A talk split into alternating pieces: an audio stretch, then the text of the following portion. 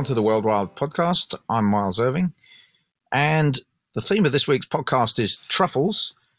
Um, although you could say the secondary theme or, or the uh, sort of underlying theme is the quest for buried treasure. Uh, so, in this podcast, I've, I've um, it's sort of a document of, of a conversation and an expedition with Melissa Waddingham who came out to Kent for the day to, to sort of help me sort of solve the puzzle of of truffles. Although I think, as you'll see from the uh, conversation, uh, there's an ongoing broader quest of lots of people solving various different puzzles around truffles. I think there's still quite a lot of mysteries to be solved um, around these life forms and how they how and where they live.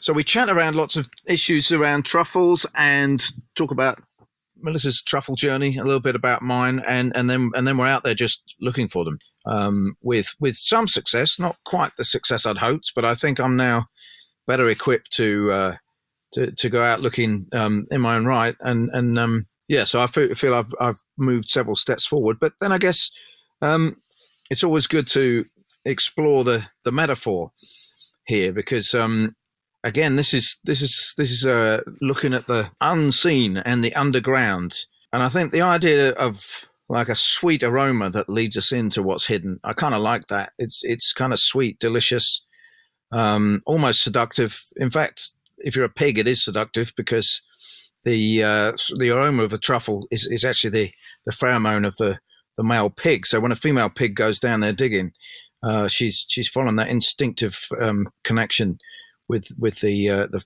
the pheromone of the opposite sex. Um, so that's kind of uh, kind of interesting sort of interweaving of, of life forms there to use um, a signal that, that, that works in one way but within the species to actually work between species and actually aid the reproductive cycle of the truffle. Is pretty fascinating because the, the, the pigs when they get down there they actually like the flavor of the truffle and then they're dispersing the spores throughout the forest.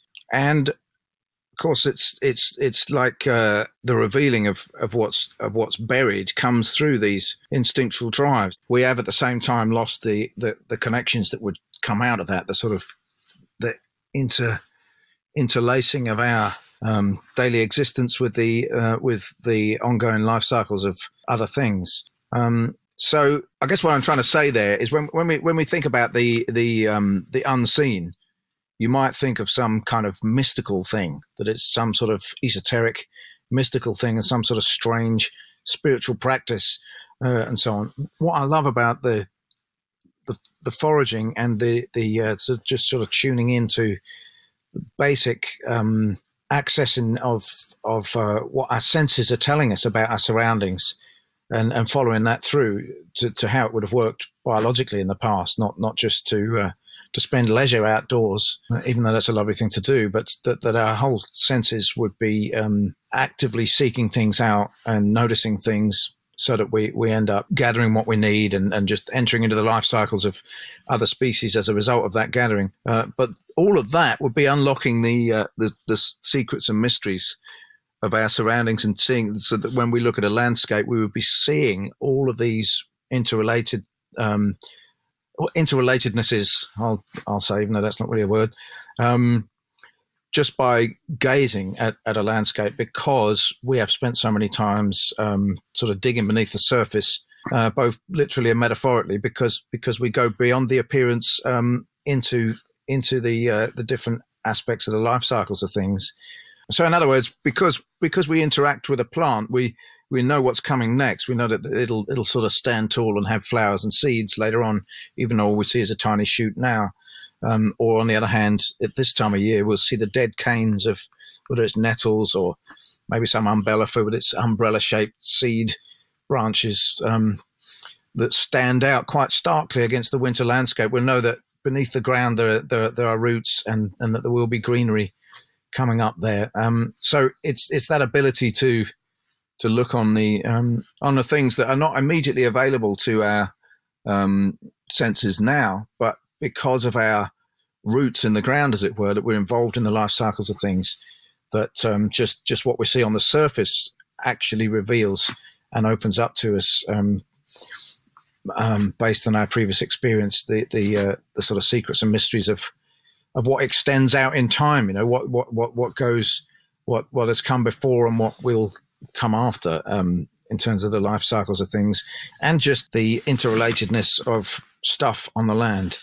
Um, and uh, you know, speaking of stuff on the land, it's um, you know, it is it is kind of the bleak midwinter now. Um, it's kind of freezing, but um, or it has been this this week, and uh, yet the plants are still coming through where we are uh, with quite a lot of lush greenery. One nice little thing, which always takes me by surprise, uh, which which I could suggest to anyone that wants to wants to go out looking for a new plant this week to to to make this your quest, is uh, lamb's lettuce.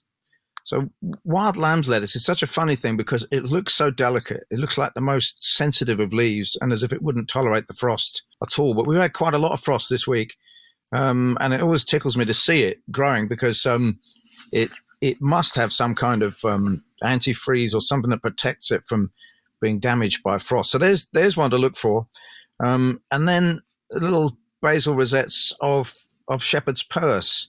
Um, I keep coming across those this week. Um, now you may you may have the telltale signs of that in terms of some sort of out of season but still uh, evident where I am. The uh, the upright stems of the shepherd's purse with the tiny little uh, they're like a sort of heart shape, only with slightly more straight lines down the edges.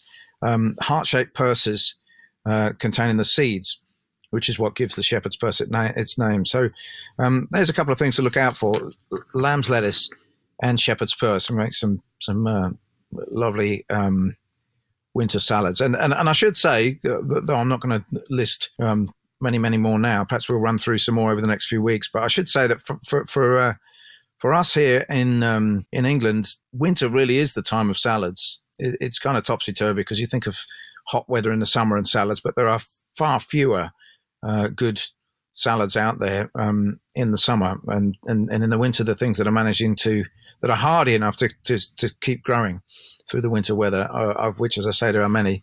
Um, you know, there's there's uh, there's a real um, scope for not just having salad every day, but but having but having a variety. So anyway, yeah, we'll get on to the um, the sort of stitched together many snippets of conversation with Melissa now, and uh, yeah, I hope you enjoy coming with us on our quest. What started me on my journey? Mm. I've always been a forager from birth. Yeah. I think Al- always come back with something for my parents, or you Yeah. know, something that captures my eye. So there's always been, you know, the, the big outdoors has always been. I was always a kid that was outside. I never liked to be inside. I was always had to be outside playing. So then, of course, you, you encounter all sorts of weird and wonderful things when, you, when you're a kid and you're curious. And I will always come back with something. I remember going off with my grandfather picking chanterelles. Um, which didn't really particularly stick in my mind, but I just always liked going out with something. Um, and then much later, and also I was a Londoner as a kid, so you know, getting access to the countryside wasn't wasn't an everyday thing. I used to go, you know, at half terms. My parents were adorable, and they and they definitely made the countryside a part of our, my life as a kid, which I'm really grateful for because you know I loved it so much. Um, I suppose my mother being French, always being brought up on really good food um, had a massive influence in my life, massive. And, and one of my earliest memories was I don't mind going wherever you're sending me, but mum, is the food going to be all right? And that's, I promise you, one of my earliest memories. So I'm, you know, I love food. I've always been really, you know, passionate about food, um, cooking it, trying new things, finding stuff that you can eat. And then many years later, when I when I'd left London, um, I was in the country, and a friend of mine, an Italian, walked through the door with a massive basket of porcini, and they were beautiful. They were huge and just you know amazing to look at. And I hadn't ever really thought about mushrooms. I hadn't really ever thought about mushrooms, really, mushroom picking, and I was just totally blown away. I was like, my goodness, where did you get those? Like, do we have mushrooms? I didn't have a clue about the mushroom scene at all. Yeah. And I was like, wow, they're phenomenal. I, I want to go and do what you've just done. So after that, we went out every weekend for quite a few years, probably about five or six years, every weekend in season. And he was Italian. All he wanted was, you know, trumpets and ceps and had a very, very narrow, Narrow band what he was looking for, yeah, yeah. you know. And as I kept doing it more and more. I suddenly started seeing all these other mushrooms, edible or not, and I was just like, oh, I just want to know more. I want to know more. And want to know how they fit in with, you know, our, the bigger picture. And so I got a bit more obsessive than he was and started learning more and more and more and sort of just left him behind really and just carried on going with my mission and my hobby and my, my passion. Then in, in Roger Phillips's book, right at the back, sometimes you don't see the back pages for a while, do you, in a book? Suddenly notice, like, oh my goodness, there's truffles at the back and the back pages of this book. And it said that they were on the Downs, and I was like, well, I'm living in the Downs. And I was like, wow, really? Is this true? Um, being very naive and thinking, like a lot of people still to this day, that truffles only come from, you know, France and Italy. Oh, yeah. um, so I thought, okay, well. So I was fascinated by that. And I don't know, there was just this real. I don't know why I should necessarily be so fascinated about truffle in particular out of all the others or anything, but it just seemed to me like a mushroom hunter's like final challenge. You know, if you can find a truffle, then you've sort of ticked all the boxes as a mushroom hunter. You know, Well, that's the extra challenge, isn't it? They're not just a- visible. At least quest, most of the you know. time, they're not visible. Exactly. Yeah. So I was like, wow, okay, well, I'm going to go and see if what Roger says in this book is true. And Because all these others are treasure, but this is buried treasure. yeah, right? yeah, So- definitely. So it's like you know, it's like the ultimate challenge, isn't it? How am I going to find these things? I'd read that people have been looking for truffle all their life without dogs and never found it. So I was really not very optimistic that I was going to find truffle. I really wasn't. I didn't have a dog. But I don't know, I was just hooked on this idea and I started studying truffle, you know, online and bought books and tried to inform myself as much as I could. Uh, I even went to a truffle conference sort of three years later to inform myself even more. Um, and But meet that was was that the sort of broad truffle thing, or was it edible truffle? People actually hunting for edible it, truffle. it was a conference, so it was mainly, you know, uh, PowerPoints and slides. And I think there was a couple of days excursion where we went off into the hills and um, did we go and look at? We didn't actually truffle hunt on that on that ex- excursion, but they showed us orchards from the coach. like, oh, there's an orchard over there. But the focus orchard. was on the edible ones, or, or Oh broadly. yeah, yeah, yeah. Predo- predominantly on the edible ones and cultivation and you know and all that. Um, predominantly on cultivation actually, but it was a, it was an amazing place to go because there were all the top scientists you know in the world at this conference from people from China, people from all over the world, Australia, New Zealand, where big new plantations were being set up because it was a new sort of you know it's not new it's been around for a while but people are catching on to it now. There's something to invest their money in. in yeah, yeah Yeah. definitely. And you know it's in poor soils and we've got so much poor soil that is not productive for very much. So you know if we can make use of poor soils and you know like grapes you know grape and truffle they like the same soil so you know there's not a huge amount that you can get from chalky soil so it's a way of using land as well to, to reap a benefit from something that doesn't necessarily yield very much. Um, and as France and Italy, you know, I don't know what the percentage is, but it's a high percentage of calcareous soil over there, isn't it? Limestone, and it's a big part of France. So, you know, they found something, uh, two things, the grapes and the truffle, to earn a revenue from that very poor soil. And when I went to this conference, I'm, you know, I, like I said, I met some amazing contacts that the following 10 years were invaluable to me for one reason or another just either just to put me on the right track of the correct information true information none of this you know leading you up the garden Hearsay, yeah. path hearsay and you know people just trying to not want you to learn the right information um, who've become since close friends um, and it's just been a, a, real, a real long journey at the same sort of time as i started i went and did my forestry degree but it wasn't all intentional it wasn't I, I didn't have a plan in front of me where I was, okay, I'm going to go and do this and I'm going to do that and I'm going to do that. I just followed my heart. So, you know, cooking, I've always cooked. So that was a firm stable there as it was. Um, the forestry degree, I did a degree because uh, I left school with nothing as a kid. I'm very dyslexic. I was just labelled as a, you know, eccentric or difficult child, left with nothing. Um, my dad was Oxford. He was very academic. He was an art historian. He had huge expectations for me. He thought I was going to be a journalist or something, you know. Um, so as I got older, I sort of felt bad about that. I'd squandered my father's money in, in you know private education, and I hadn't really delivered any goods to him, so he must have thought, mm, you know, she could have been good that one, but you quite sort of missed the boat. So I just didn't want him to think like that about me. and also, you know, I never knew I was. I, I knew I wasn't stupid. I just knew that I had some barrier, you know. So I thought, fuck it, I'm going to go back to school and I'm going to and I'm going to pursue something that I really love and mm-hmm. and hopefully pass the exam so I can actually go to dad at the age of 45. Dad, I've actually passed an exam. so I went and did it. It was the best course I've ever done in my life. I loved it. I passed. Not necessarily with flying colours, but I passed. You mm. know, I refused any help for the for the dyslexia because I just wanted to have my raw capability. Do it in yeah, right, It yeah. might, yeah, and without any help because I wouldn't have known my own capabilities. You know, if I'd had the help, I just wanted to see my own capabilities without any help. And so I did that, and so I was like, Dad, you know, I've done it, you know, and I loved it, and I've passed, and I'm happy, and I've got a degree. So he was like, Oh my goodness, I never thought I'd see that day.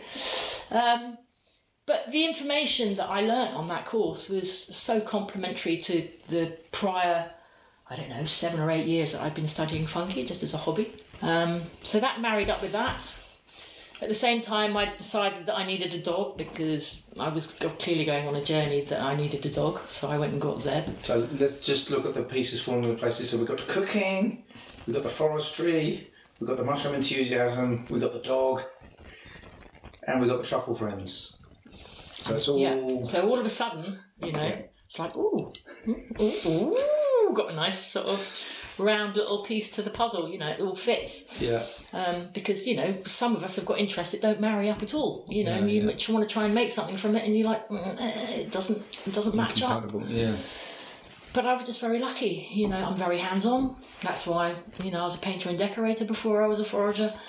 Um, The standard thing with an academic is that they're not very practical. yeah. Um, and you're coming at it from being a very practical person and then and then getting the academic side, which Yeah. um, in a way that's much more interesting. I've, I've always thought, you Yeah, know, maybe. if if, Yeah. if if you've got this practical know-how and then you bring your intellect into the mix, then you've got a nice mix of the 2 haven't Mm. you? Then you know, because it's it's it's not very fulfilling thinking that you're just a, a hands-on person, although it should be because actually, you know, before the world has has become what it is today, we were all hands-on. well, it's a false it's a false thing, isn't it? Yeah. Because because like the, the, the amount of intelligence that went into that hunter-gatherer way Yes, of it's a false negativity, and you're you're sort of led up to believe that if you're a hands-on person or you're a layman, and you don't use your head, you sort of Well, I don't know. I think it's hmm. what what what this term came up in a previous conversation, but false. It's a false dichotomy because Yeah. like. The, you know the the hands-on guy is has has got a brain and and, and, and the guy with the brain just hasn't so it's like each one hasn't found their way into that other world Yeah. like I'm a big Yeah. fan of King Alfred right King Alfred um, uh, had this thing he said listen they're both really important one should work with with with you know, you should work with your hands Yeah. for half the day, and you should get your intellect working for half a day. So he would translate an obscure Latin text for half a day, put that in the English language because he felt that was a service to humanity, Yeah. and then he'd go and build furniture. He's the king of England, Yeah. you know. And he, Yeah. he, uh, I think it's fantastic. It We should- amazing. It We is should get back to that. That's what I'm trying to do, actually. And I feel wholer for Or that. both, yeah. You know, I feel more. Uh, I just feel yeah more complete. You know, Well, because one informs the other. That's what I'm trying to say. Yeah. like, if we instead, instead of this false dichotomy, we say, well, let, now we can get grounded by just getting out and working with our hands, and, Yeah. and, and then we can let that feed into and then we can our thoughts, and the then the thoughts and the can feed into the and practical. it- yeah, you know. yeah, yeah.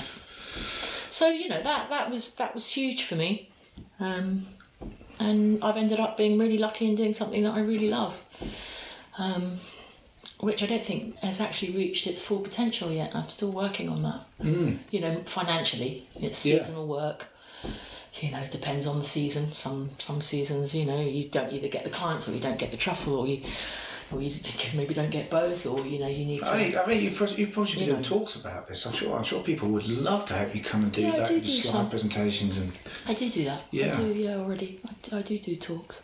So yeah, I mean, there's a lot. It's it's amazing under the canopy of you know truffle, subject of truffle. Yeah. Uh, there's an awful lot that keeps me busy. You know, from training people's dogs to taking people out and giving them the experience of truffle hunting, um, and going home with stuff and providing them with some nice truffly bits to eat that you've prepared the night before, and you let stuff infuse, and then you can give it, you know, to taste for the first time or not, or you show them different ways of tasting things and and then giving them the, all the you know the academic parts of the, all the knowledge um, that you need to have to just go out there and be successful and um, you know I, I, some of the compliments I've had I mean my, my you must get this as well you know the work that is so fulfilling for others especially when you're looking for treasure you know Yeah, yeah, yeah. since kids we've looked for treasure and we've always had this childlike you know absolutely. treasure, treasure, treasure, and you know, and that and that replicates itself when you're looking for truffle, and people get back into that childhood state when they were almost looking for treasure, and it's not something you grow out of. You know, we all like treasure. But I just think it is the foraging instinct, you know. Yeah. Whether it's hunting or, or, or, or finding plants and mushrooms, you know, we always Yeah, that's what we did all We day. We went on that quest, yeah. you know. And you find it, and it's like you know, it's so uplifting. It makes you in a good mood. You're happy, and you know the the the. the what people say to me afterwards, you know, the feedback is just incredible. Like, I will never look at woods again in the in the same way. Uh, thank you. This will be something that I'll remember for all my life. Um, this was an incredible moment. Never thought, you know. I mean, it just goes on and on and on, and you're just like, you know, you feel all goosebumpy, and you know, it's just like, wow. Yeah, How many people go to work benefits, and yeah, come back yeah. and feel so elated after a day's work? Yeah. just because of the pleasure that you know those people have had from what You've I've made- given them. You've made something better by, by what you did like today. You've made, wow, Yeah. you know, it's just amazing. I'm really lucky. And Not only am I doing something that gives me a huge amount of fulfillment and joy, but actually. I pass that on to others, and Yeah. you know that feel good factor for me. I mean, I'm I'm being selfish now by saying, you know, that feel good factor that I get from the positivity that I give to other people and showing them things that they haven't done before. But, you know, it does. It makes me feel great. And, and that's just really lucky. It's really lucky. So I prefer to do that and not make a lot of money and be doing something that I love doing. As long as I've got enough to survive, I don't want the earth, moon, and sun. I just want enough to pay the bills, pay my fuel, pay my tobacco, and make people happy. That's all I need. Uh, I think Bob Dylan said something like, I've looked all over, but it's so hard to find one rich man in ten with a satisfied mind. If we've got a satisfied mind, then um, You're rich. I think You're rich. we can be. You've got an enriched soul Yeah. and mind and body and spirit, and you know that's what keeps you happy. It keeps you sane. It keeps you motivated and energized to keep going. Since woodland management practices have changed over the last sort of two or three hundred years, you know that's that's why truffle has sort of not been perhaps as prevalent as it used to be. Because you know when they used to coppice more and they used to look after the woods, that helped truffle. You know they opened up the woods, they allowed dappled light in. Um, truffle likes dappled light. Well, it used to when when you know it was colder over here, so it relied on the soil to be a bit warmer. So when they opened up the woodland, the sunlight would come in, and it would just create these nice little, uh, you know, environments for truffle. England now, because of climate change, um, is being predicted as being the next hotspot for, for truffle. This is why plantations are coming up all over England. Are you saying that the the white and the black may be here? The word? The white and the Not black the white. The white will never be here because because because it only grows on a certain longitude and latitude. Um, it depends on calcareous fluvial soils. what's one of those when it's at home? Calcareous is um, high pH, so Yeah, yeah, no, I get that bit, but the other bit, fluvial fluvial is soils that are close to rivers. fluvial, Fluvial, yeah. Um, I think I'm pronouncing. Not alluvial, but No, flu- fluvial. flu- yeah, fluvial. Because I, I, I, I talked to a guy from um, a local ge- geology guy, um, and there was a particular soil. Um, at the other place I found truffles, which is not far from here, and we got that. It was alluvial something or other. Like green sand. Don't know. Maybe I've remembered it wrong. But anyway, it was it was it was on a chalk, but it had this particular kind of soil. So I was making this thing Yeah. of like, okay, chalk and this kind of soil, and he was trying to help me find where that kind of soil was. But uh, that might have been a red herring. It's just that it was definitely that kind of soil and chalk. Yeah. You know, when I first started out looking and, and, and you know, informing myself about truffle, it was incredible the amount of red-headed her- red herrings that people would throw up at you Yeah. to try to get you off the right track. And you know, and you had to sift through the shit, and it was only through learning and learning and reading and reading that you suddenly realised what was what, you know. And it was it was just like, oh, this is unbelievable. You know, why? Why are people so cagey and so you know, not trusting and just want to take you up a, a garden path and it was mad. But you know, determination gets you there, and you get the right information in the end. You go to the right places for it. Um, Or you, uh, or you, or you invite Melissa to come to the right place. Yeah. Well, now you This know, is the know, other way. we, we, I mean, I've given up. Like I gave up. I thought I need. I need help, and uh, and I'm going to help, so I give up on truffles for now. but we all break the mold in the way that we share our knowledge. Yeah. Because normally, you know, it's like a, a loner's game. No one says anything about anywhere. Make sure you're not being followed, and that's just mushrooms. That's just those. Yeah. you know, we really break the mold when we take people to all our places that we've. Melissa's just pointed to the Discovered. pickled chanterelles that I'm putting in our sandwich for those who listen to this recording, if it makes it through the edit. There we go. Actually, mustard. Do you like mustard? Yep. Like mustard? Yeah. So that's why we got our truffle dog because our, our, our friend's brother bought this place in Italy. Um, it's called the Hill That Breathes. Uh, they they called it, but anyway, there was white truffle on it, and it was like, oh yeah, you know, you can bring your dog over and blah blah blah. But it turned out it wasn't. You can bring your dog over because he may have bought the land, but there's no way he inherited the the, uh, the, truffle, truffle rights, rights. there. It was there was an absolute. You know, he tried to stop these people. I say it like I'm on his side. I'm not I'm on their side. These people. Anyway, um, but they're the tradi- traditional rights of these white truffle, you know, and, and, and he's he's trying to stop them coming on, and they're going. Oh, you know, three. Who the hell are you? know, You've just come from England and you brought us down. Yeah. You think you've got the right to stop us picking these truffles? So I think he had to. Uh, if I've got the story right, he had to just accept these people are going to come on and, Yeah. and get these truffles because There were two different names, Latin names that were given to the summer truffle and the autumn truffle. Yes, So summer truffle was always known as tuber aestivum, right, and the autumn truffle or the burgundy truffle would be known as tuber uncinatum.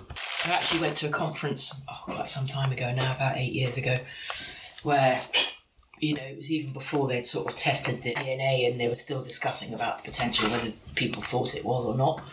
It's a very special meeting full of scientists. And I'd only been truffle hunting for two years and I felt very out of place and you know, I was there to learn and I was, don't know how I even got myself there, but somehow I did. And at the very end, they sort of turned around to me and said, So, Melissa, as a truffle hunter, from a truffle hunting perspective, what do you think? And I said, Well, I think, I said, don't, you know, like, hold me to it, but I think it's the same species from what I can tell. But I've only been hunting for a couple of years, so please don't take my word for it. Um, and then, of course, about a year later, with DNA and molecular science, they all found out, of course, it's the same species. So, yeah. We're back to the same point. It's the practitioners who actually know things. Yeah, of. Imagine, you know, if I was studying my wife for academic purposes, do you know what I mean? Yeah. But, Yeah. But when it's for pleasure, it's a whole different ballgame, isn't it? well, pleasure, practicality, ongoing. Or something that up. you're interested in and, you know, you're obsessive about, then it's all becomes very easy. All right, it's just obvious. Knowledge is participation, and I guess a scientist participates on a certain level. But like these scientists that study ecology, this and that, they're coming on on their field trip. Well, we don't. We, well, Fred more than me these days, but like Our life is the field trip. back and back and back and back. We're engaged with these plants. They're part of, you know. Yeah. You know, even how many years have I been doing this now? Zeddy's 13. So I've been doing this like 14 years or maybe 15 before I got the dog, just starting to study it, you know, just on an academic level, just online and books. And, and um, even today, you know, I can go out and I'll learn something new about truffle hunting. Something. you know, even if it's just something about harvesting. Um, what did I what did I clock this year? Speaking of which, Ella, when she's digging, when she's really close to the truffle, I can hear her paws, the claws, suddenly just, it's like a musical instrument grating the warts. It's a completely different noise oh to the goodness. to the soil. And it's, if I if I'm quick enough to hear that, I'm like, okay, she's on the warts, and I'll pull her off.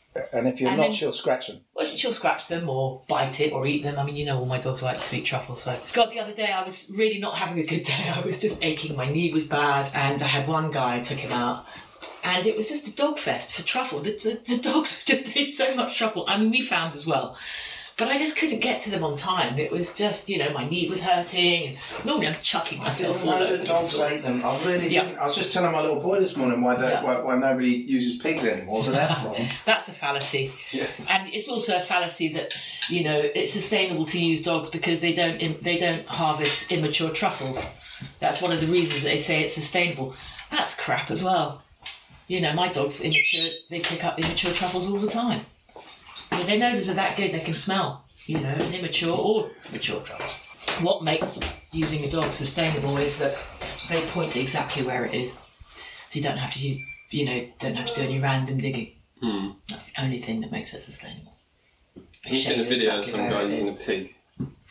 it was, it's like I think it's some French guy, Yeah. and he's just got this massive pig, and then as soon as the pig goes, it just cracks it Oh, like great. really brutal. Just like get off the truffles. kind of Yeah, thing. because they want to eat them. Because they mimic the pheromones of, you know, the female pig or the male pig. Can't remember which one. Oh right. You get a bit excited and They like to eat them as well, you know. They're, they're purposefully smelly to be found by animals. That's how they reproduce. Or Can- that's how they get distributed. can you smell them if you're if you're in the woods without a Um, dog? Not really. Sometimes maybe you might capture a little odour of something. I know I've got an incredibly good nose. Um, so, you know, I mean, sometimes, but it's not like, you know, you walk into truffle woodlands and then you get hit by the smell of truffle. No. It's not like a stink horn or something. No, no, no, no, nothing like that. I mean, when you're digging for it, you know, then you start smelling it and you smell the soil. And, you know, if you find today, I'll be getting you guys to smell the soil. Um, just to recognise the soil when it's fresh in the ground because it's sweet. It smells like beetroot almost. Truffly beetroot. What animals are mainly going for them in the wild? A lot, a lot of all the rodents, you know, from, you know, any type of sort of mouse, rat, um, to I would have thought weasels and and you know all that type Would a of badger go for it? badger. Hundred percent go for it. Okay. Um, rabbit even eat truffle, which Yeah. really surprised me, and I only worked that out again not so long ago. I wouldn't have thought rabbit do eat truffle, but I saw evidence of uh, rabbit droppings, truffle shards. Um, and the way that rabbits sort of, you know, dig all in one little space, and I was like, my god, this is rabbit eating truffle, which was quite mad. 'Cause I would have never thought rabbit would have eaten truffle, but maybe if they're on the surface, they might, or because quite often they stick out of the ground. Right. Um, I mean, this year I saw something phenomenal that I've never seen before. Um, we were hunting, got to this little area, and there were about 30 truffles that were about slightly smaller than a tennis ball size that had been eaten from the inside by a slug and had just left a solid ball of warts. So when I picked up this ball, you, you couldn't tell, you, you know, you could tell it had been eaten. And it was as light as a feather, and it just crumbled, you know, like an eggshell. It was it was mad, and there were about thirty or forty of these huge truffles just in the leaflet, like that, that had just been eaten. It's amazing. I mean, you know, I talk about visual clues, and not- there are, there aren't often many visual clues. But you know, you see something like that, you're like, "Wow, that's a really good visual clue." it doesn't get better than that, you know. and uh, and sometimes you you know how animals use um, stumps as feeding platforms, you know, to peel a chestnut, or you often see it, don't you, where they've been eating. Yeah. And if I'm in a woodland, I always look at all the stumps because often I see little shards of truffle in amongst the moss on a stump where an animal's dug it out and it's gone to a little high point where it feels a little bit safer and it's just eating there on a stump. You can just imagine it looking around, and the little shards are falling on the stump. He's eating the majority of it and then he runs off and he leaves these little visual clues. And so when I see that, I'm like, oh, okay, good. We're in, you know, there's truffle in these woods. It's a visual clue. and often they dig it. They might get frightened by a dog or something, or a dog walker or anything. You see a digging, and there'll be half a truffle in there, half eaten. You just see the the gleba, the inside, just grinning through this little digging. You might see that today. And you can hunt without a dog by just tracking other animals that have hunted truffle. Because often, if I didn't, if I didn't have a dog, I'd go to the woods and I would sniff all these little holes that other animals have made looking for truffle. And quite often they smell of truffle, and it's either because they've just harvested the truffle and it's gone, or it can still be there. So if I smell truffle in one of these holes, I'll start looking. And if I if I disturb the soil and the smell goes, it means that the truffle's gone.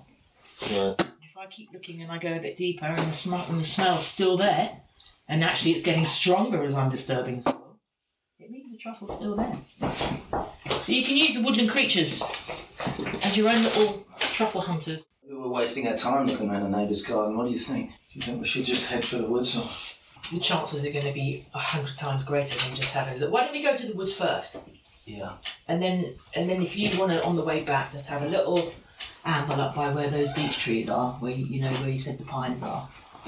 Um, you know, we can get the dogs to sniff around that beech tree. Um, in terms of things to dig them up with, Well, the dogs generally do it. I've got. I saw Okay. you had I've a got a, little trowel and a little trowel. rakey That- thing. That's all we need. Not the big fork. Quite often, no. No. I've got a story about that. okay. Well, the guy that first showed me a place for truffles, he got beech trees at the end of his garden.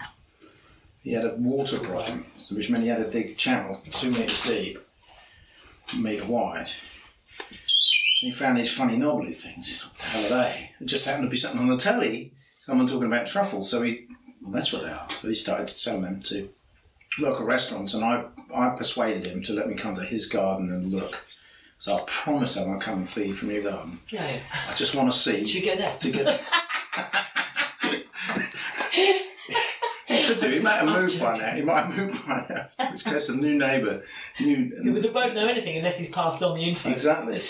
But anyway, he, he, he, he let me come, but he, he, he um because he found the truffles right down to as deep as a metre. Yeah. And um, he then um, made a habit of digging that area at the bottom of his garden over like it was a potato patch every year and getting a great big mountain of truffles. And every year there was a great big mountain of truffles. So I think. I do know that in oh, in the plantations that they do scarify the land, um, which means just to keep it sort of a bit more free draining. And I know that they turn it over by about, you know, maybe an inch, but they don't go deeper than that. You know what? is- This is where research is Yeah. needed for more knowledge. What do we think is going on when when a when a pig digs down to find truffles? What you know? as we can see, you know, they leave a lot of uh, a lot of destruction behind, a lot of um, you know, a lot of disturbance, um, and in that disturbance, I say destruction because I suppose you know the roots and the mycelium are obviously going to get torn away from the um, from the main organism, um, and those bits die, you know, um, as far as we know. So there's plus sides to that that that when you know fine roots are broken that it makes available more new growth for new finer roots which is where the mycelium attaches to. So you suppose you're making more root tips available to mycelium in the long run um, which is good for truffle. So it's a bit of this and a bit of that you know um, i would also think that you know when the pigs are digging around and looking for truffle they're making those those those tips broken where new growth is going to then uh, uh, go on to grow. Um, and you know when they when they when they do their feces they're leaving perhaps spores from other organisms truffle organisms in those areas where broken uh, roots are and spores of other truffles are where those spores then will go on to meet and, and then create new mycelium so you know, uh, it's sort of needed as well. It's good and bad. I'm struggling to see the bad, you know, in that in that scenario. You know, it, other than other than our perception of it, you know, because I think I think we've we've gone so far with the um, the conservation approach now, which which I mean, it needed to happen. where you know human activities had begun to cross over into this kind of industrial paradigm, and everything we do is is basically just shock and awe. You know, we come in and just strip the land of everything that's there and impose whether it's a building or you know a field of wheat. But you know, the the point is that what was there uh, in all its intricacy and complexity and diversity is gone. You know, so so Yeah. you know you can see why there needed to be this conservation thing that said, hey, we need to stop that. You know, and, yeah, and yeah. Loss of habitat is just is one of the main issues, isn't it? Um, yeah, I mean, I, I, I do agree. You know, if you if you just leave woods to self manage and look at these wonderful things that are now going on with um, these sort of restoration projects like um, Knepp Castle, you know, where it's all left to just do its own thing. It will be really interesting to see the results for all organisms um, after a few years' time to see the difference. Um, Well, I just wonder if it's not possible to go a bit further than that because, you know, the, the, the point is that, that that pig doing what it does is is you know is shocking to us because we've come to see like any disturbance and and the idea of conservation being you know just to let things carry on as they are. But the thing is, the way things are is is actually a constant flux. It's a constant change. You know, there's there's engagement and interaction of different species which which might look, you know, you see elephants going through. It looks very destructive, but they're but they're a key part of the ecosystem. And there's even some thoughts again that that, that, that elephants may have been what what's got got the uh, the coppicing response out of trees first of all, which is which has become you know inc- incredibly beneficial. So I think you know we got this sort of knee jerk reaction to seeing change basically. We, we, we call it disturbance or, or destruction but it's it's it's really it's just change. But Yeah. if we dig a bit deeper as as you're doing just explaining to me there the uh the- what what actually happens that that, that these little roots breaking off means more come and and then the feces coming out of the other end of the pig in that place. You know it it, it does look like a sort of hand in glove perfect Yeah. fit it's a Of what- symbiosis almost. exactly Yeah, yeah. I, I mean, I, I definitely agree.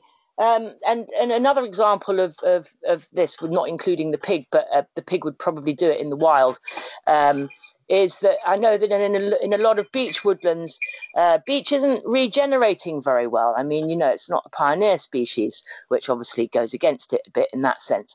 But you know, it should regenerate, and in these woodlands that you know have very little disturbance um, you know, the beech trees are just not.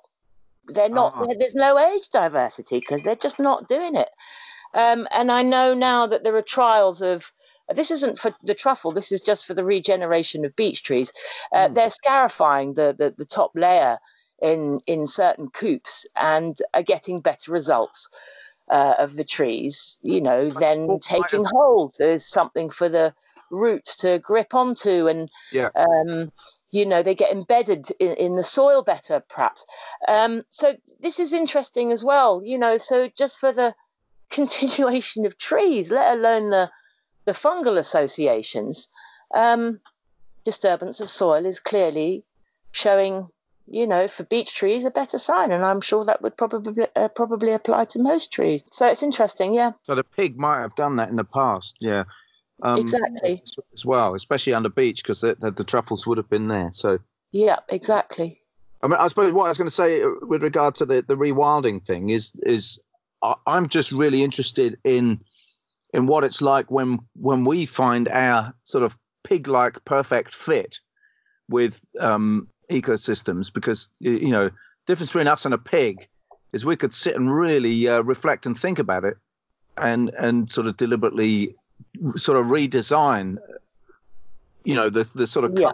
between us and our surroundings. You know, we can try this, try that, think about this, think about that, and and have lots of conversations with each other about um, what worked and what didn't. I mean, like for example, for example, the stuff the stuff that um, um, I think I think we did mention it, but, but, we didn't um, record the chat maybe. But um, you know, the stuff that everyone's doing now with their rotten mushrooms and their mushroom parings to let that rot, uh, and and then and then pour it underneath trees. yeah culture, isn't it? Like I don't know who started doing that first, but we're all we're all talking about it and starting to do it now, aren't we? And Well, and- we all want to give back, don't we, as best we can within the knowledge that we have. Um, because you know, I know that I feel I, I want to give something back because I'm I'm very grateful for what you know um, I receive. Uh, so if there's any ways of trying to spread the, the, the, truffle love and the awareness and Hmm. help woodlands that perhaps haven't got them that you know would benefit from having them there, um, why not? You know, um, it's just I'd like to be given the opportunity to do more research like this. Um, it's hard to find landowners that are even willing for you to do some of these what they consider strange things. They don't understand even some people, you know. But we've got to start somewhere, haven't we? And I just do see it like when people say, "Oh, let's let's get the beavers back and let's get the wolves back." You know, I just think let's get the humans back, and and Yeah. and that landowner saying yes to you, so that you can go and do that interesting stuff in his wood. That is basically saying, "Oh, okay, we're going to rewild the woods. We're, we're going to let Melissa in." You know. Uh, seriously, I, I just I, and I think I think as as as the species with the amount of flexibility that we've got. Uh, That's why it's so important because you know a pig will only do the the, the, the, the basic repertoire of pig ecology, and and I'm not saying that that's not flexible because that's the beauty of evolution. You know, animals animals do form new behaviors, and suddenly there's a new kind of ecological niche. But I think the potential that we've got with human culture um, and and and the our ability to to sort of reflect and communicate you know that that's the kind of rewilding I I I, I want to uh, explore, you know, and see. I mean, it's happening. Not that it's not Yeah, happening. definitely. Yeah. Yeah. definitely, and I think you know it's definitely needed, and it's it's because of people like ourselves that you know really work closely with nature, that make really close observations as well. That perhaps you know just people walking their dog are not going to notice. Um, we find things that are unusual and, and contribute to valuable records. Um, It's not just about harvesting truffle to eat. Actually, it's gone a lot deeper than that. Um, you know, it's uh, it's about being aware and. I mean, four or five years ago, Zebedee and I found a truffle that was considered extinct, and at the same time, uh, another lady found one in another part of the world, um, in in Europe. I can't remember where it was now. I think um, Denmark or somewhere. But it it must have been a good year for them. Also, people are looking for stuff again more now than they were over the last couple of hundred years ago. There were lots of pioneer explorers in the botanical and fungal world, sort of in the 1800s, that were doing a lot more just out there looking more, I think. Um, now, fortunately, that, that trend is coming back, and hence we're getting now more records of things, but there was a gap. Um, and she found one of these truffles as well, which, you know, when I was looking it up and I looked in um, Pegler's book of subterranean fungi in the UK, you know, and I kept coming back to this species, and I was like, well, I can't be getting this right. I've obviously not, I'm not IDing it correctly. Um, and then after sending it to people that are much, much, much more experienced than I am, it kept coming back the same. So it's like, oh well, okay. So you know, that was a huge find, a huge find. Now not considered extinct. Um, a first uh, for Sussex, something that hadn't been recorded in the UK for a couple hundred years. you know, uh, it's it's it's important. It's important, and it's important to be precious and and intellectual about what you find. Don't just discard something you don't know what it is. you know, take the time to put it on one side, and if you haven't got a microscope yourself, send it to someone that does, and um, you know, do your bit. Oh, it's so good. And and you know the thing that makes me think with you saying about all the all the all the people that are on the case now, all the sort of inquisitive and and slightly more well informed pairs of eyes scouring the landscape and and just you know pottering around and and, and discovering these things. Um, it, it does actually give a bit of a twist to me. Like I I know I know there's a there's a very strong sense that the number of people on the planet is putting huge pressure um, on ecosystems and, and, and so on. And, and I know, you know, if we were starting from scratch, we'd probably think, well, if we could keep the population down.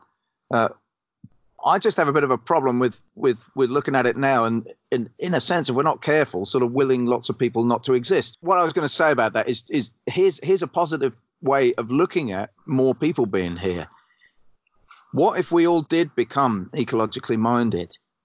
And then suddenly, you know, instead of just being there the odd couple of pairs of eyes and, and then a few more and a few more, that we were all thinking like this. And I know what you're going to say. Yeah, yeah, absolutely. I mean, if we were all more engaged and had more, you know, of a sensitivity to what was going on out there and an awareness and tried to steer things, you know, in, in a much better managed systems, um, then yeah, I'm sure there could still be hope, Miles. I really do. Um, it's a terrible state of affairs at the moment, this world, and something needs to be done.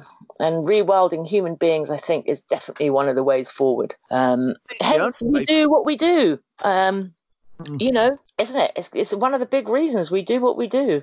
Well, because it it'll have larger ramifications, and it's hard to think that when you're just digging a little hole in the ground to, to unearth a truffle, or you're you're you're cooking an omelette with some wild garlic in it. It, it just seems like you're just again you're just pottering around.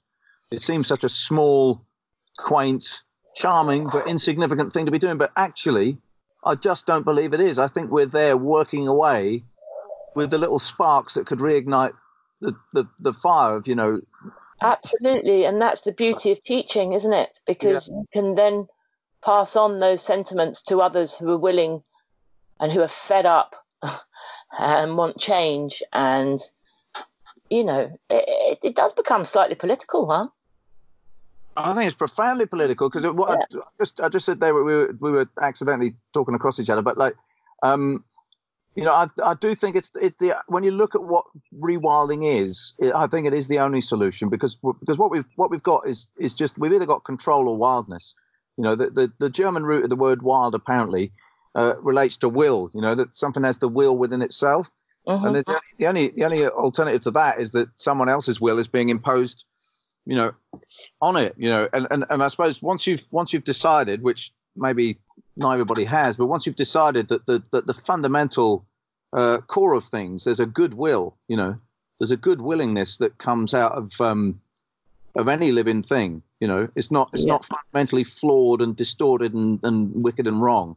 You know, it's it's it's this coercion and control being imposed on people, um, so that we all get twisted out of shape. That's the thing that's sort of wicked and wrong, and and and where we all end up, you know, beating each other up or robbing each other or not listening to each other or whatever the thing is. You know, but if Yeah. if it all goes back to the wild, as in you know, we tap into the essential nature of ourselves that that is kind of free flowing and and and in a sense autonomous, but basically geared towards this integration and interaction with everything else. That's what wildness is. It's it's it's it's free flowing, essential, you know, integratedness. You know, and, and, and as soon as we step out of that, we, we get into this sort of working against sabotage, spanner in the works type thing. You know, so anyway, that's that's that's that's uh, that's why I think you know we, we could just say you know rewild. That's that's all we need to do, kind of thing. It's not just one of the things. It's do you see what I mean? Yeah, no, absolutely. It's just I was just thinking about the meaning of the word. It's just it's almost the opposite in a way, isn't it? Um, coming together. Um, it's almost what is the opposite of what people think wild is, because you tend to think wild is sort of out on your own, um, being more Yeah, yeah, insular. you- But yeah. actually it's it's not it's coming together it's it's functioning smoothly flowingly but coming together I suppose. community Yeah, when someone says too wild, you know, is is too wild. that that's what they're talking about. That this thing is going to disrupt everything. It's gonna, Yeah, yeah. But but it is going to disrupt everything. It's going to disrupt this system of control. You know, I suppose I suppose the other thing is like people's people's perception of anarchy. You know, I mean, I remember from being a teenager where you kind of did sort of lean towards anarchy in a, in a in a perhaps quite a destructive way as a teenager, especially as you know with the the punk scene and that it did seem yeah a bit a bit kind of in your face to destroy things. But but but but but when you think about it, it was just trying to destroy a system of control. But I always remember when when everybody's knee jerk reaction to when you say anarchy, they they are thinking about something that is just totally negative. You know, yeah It's like, oh, these people- control. yeah, these people just want to just act out of their baser instincts and, and not have everyone anyone tell them what to do. But actually, when you when you when you stop and look at the the uh, amazing kind of thoughts that have been the writings and practices that have come out of anarchist thinking and, and anarchist movements, you know, they're all really well, not all. There are some angry ones, union and so on, but but but most of it is really kind of soft and gentle, actually, and and really hopeful about the fact that people left to their own devices will will do good things and not and not um not be kind of savage and brutal. So. Yeah, I think it, you know at the end of the day, at the end of the day, it's just it's just people that have have, have, that have had enough. Really, yeah. you know, uh, that's it's just another form of that. You found a half kilo yeah. um, Oh look. Hedgies. Oh wow. Yeah, loads of them. Look, massive ring. Typical. Uh, We've got no ah. bloody basket or crate. I've got a hat. I'll put them in my hat. Yeah. It's a clean hat. They've really liked it this year, the old hedgehogs, haven't they? That's a, that was our bonus fungus.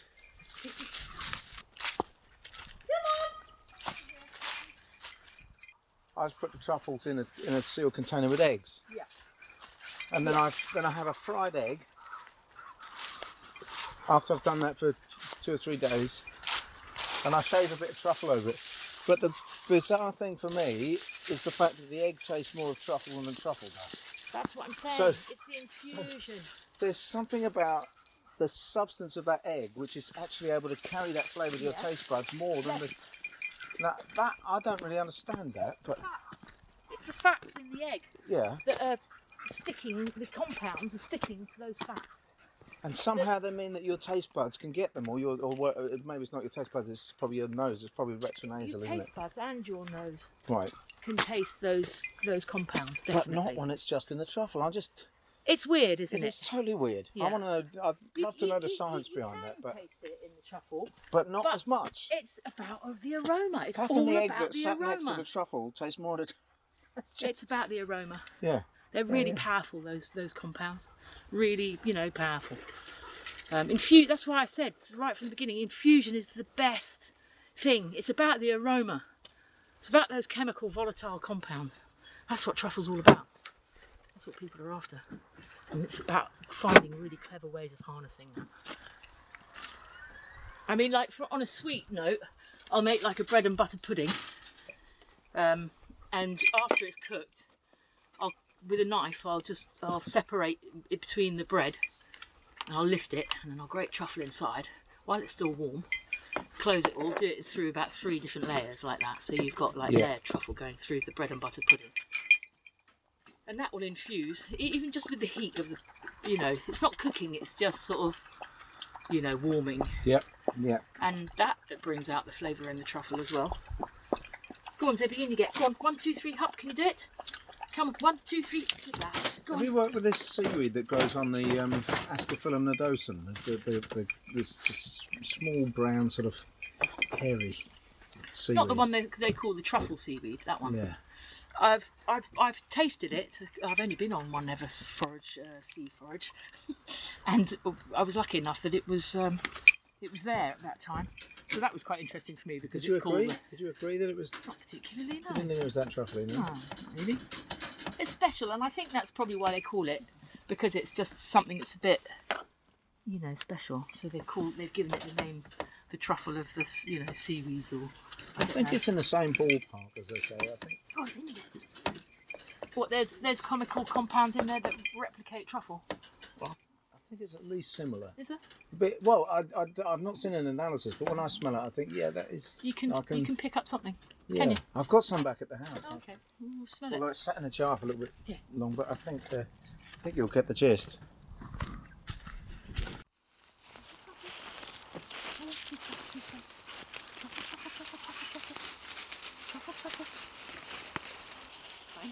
find it, find it, find it, find it, find it, find it. I mean, that's a proper search if there wasn't ever a proper search, eh? No. no. Come on, come on, Ella. Come on, you need. Go, go, go. Any more up there, up there.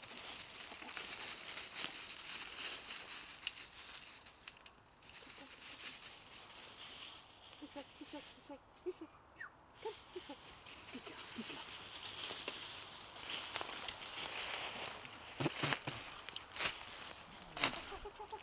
Come on, Penny, Penny, Penny, Penny, Penny, Penny. Penny, I like it, girl.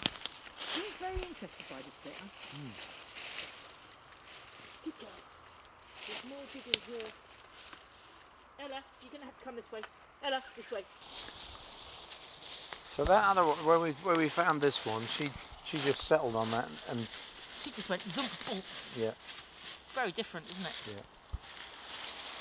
And Deb, when there's little shards on top of the leaf litter, you know, he will he'll to try and find the smallest pieces. I've seen him turn over leaf by leaf with his nose just to find the smallest bit of it. It's so intricate, it's just amazing. Dad, where's the truffle that you found? It's right here. Oh, the one that we found today is there. That's small. We found it in uh, Larky Wood. It smells. It smells nice. smells like Nana's perfume, I think. Yeah. Yeah. They are using truffle aroma in perfumes these days, actually. Come on, I think you finished the treats. Come on, come on. Someone else looking for buried treasure. Look, there's a a metal detector. There must be something about the subterranean hiddenness of things. Just nature's bounty, even if it is old treasure. Thank you for joining us for this week's World Wild podcast. And if you're based in the UK, you might want to just go on our website and look at some of the courses we've just put up.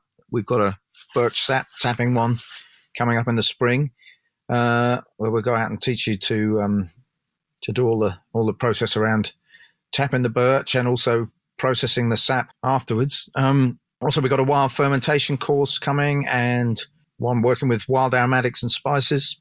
These are all uh, in January, February, and March. Um, and I think we do have um, a few spaces left on a on a on a general foraging course in April. So go and check that out if you're if you're UK UK based. Um, although um, I should also mention, if you're not in our neck of the woods in the UK, um, do look on the Association of Foragers website, and that is also of some use for folk elsewhere. It's, it's mostly United Kingdom and Ireland, but uh, there are a few people dotted around, so it's, it's worth going on there where, wherever you are just to see if if uh, you have someone near you um, that's running courses and that could uh, help you to uh, to learn your your local native edible plants. Okay, well that's it for this week's World Wild Podcast.